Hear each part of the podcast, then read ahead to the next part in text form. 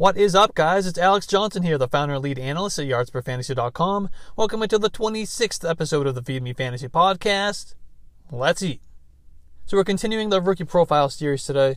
We've already covered DeVonta Smith and Ja'Marr Chase in episodes 24 and 25, so check those out if you haven't already. And we're going to get into Alabama running back Najee Harris today. Let's get right into it. Najee Harris was the second overall national recruit across all positions and highest ranked running back in the 2017 class. He accumulated 7,948 rushing yards and 95 touchdowns with 438 receiving yards during his illustrious high school career. Teams were fighting to bring him into their program, and he received more than 50 FBS offers. Harris was buried on the depth chart early in his Alabama career behind guys like Josh Jacobs, Damien Harris, and Bo Scarborough. He still managed, though, 377 total yards, three touchdowns, and a 6.1 yards per carry average as, as a true freshman. Still behind Jacobs and Damien Harris as a sophomore, Najee Harris was able to top 1,000 yards from scrimmage and four touchdowns in 2018. The backfield was his in 2019, though, and he took full advantage.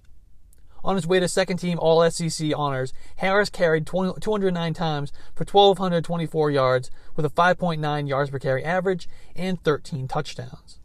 He added 27 receptions for 304 yards and 7 scores through the air. It was a shock to see Harris return to school for his senior season after posting such a great year. He turned his extra season into 1,466 rushing yards with a 5.8 yards per carry average, 43 receptions, 425 receiving yards, and 30, yes, 30 total touchdowns. So let's talk about the positives, the things we like in Harris's profile. The most obvious is his size. This is a big dude at 6 foot 2, 231 pounds. It's no surprise then that he runs with power and strength. But what makes him such an exciting prospect is that he's not one of these one dimensional power backs that aren't involved in the passing game. Hell, he's not just involved, he is a weapon. He caught 70 balls over the last two seasons and he had a 13.3% reception share in 2020. After the catch, Harris can make defenders miss in the open field.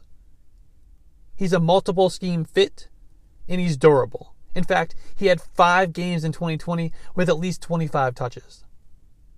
Harris averaged 3.57 yards after contact per attempt in 2020 per PFF. He scored 35.7% of Alabama's touchdowns in 2020 and averaged 2.1 yards per team play. On the negative side, he is slow. How slow? We'll have to wait to see how he tests, but this is my biggest concern here. On a related note, his 28.4% breakaway run rate ranked 135th among running backs per PFF, and he has a career long run of just 35 yards. Finally, he's an older prospect who will be 23 years old in March. Okay, so we have all the information. Now let's bring it all together. Najee Harris is far from the fastest or most explosive running backs in the 2021 draft class.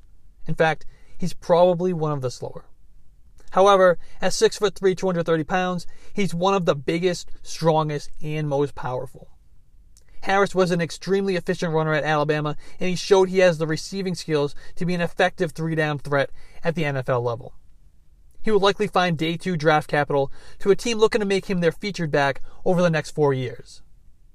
His athletic testing will be a factor, but Harris is looking like a top three pick in dynasty rookie drafts. But that's going to be a wrap for today, though. If you're not already, please follow me on Twitter at A underscore JohnsonFF and the site at YardsPer. Please be sure to subscribe so you don't miss the next episode. Also, please be sure to rate and review. It really does help me out a lot and is much appreciated. Thanks, guys. Cue that music.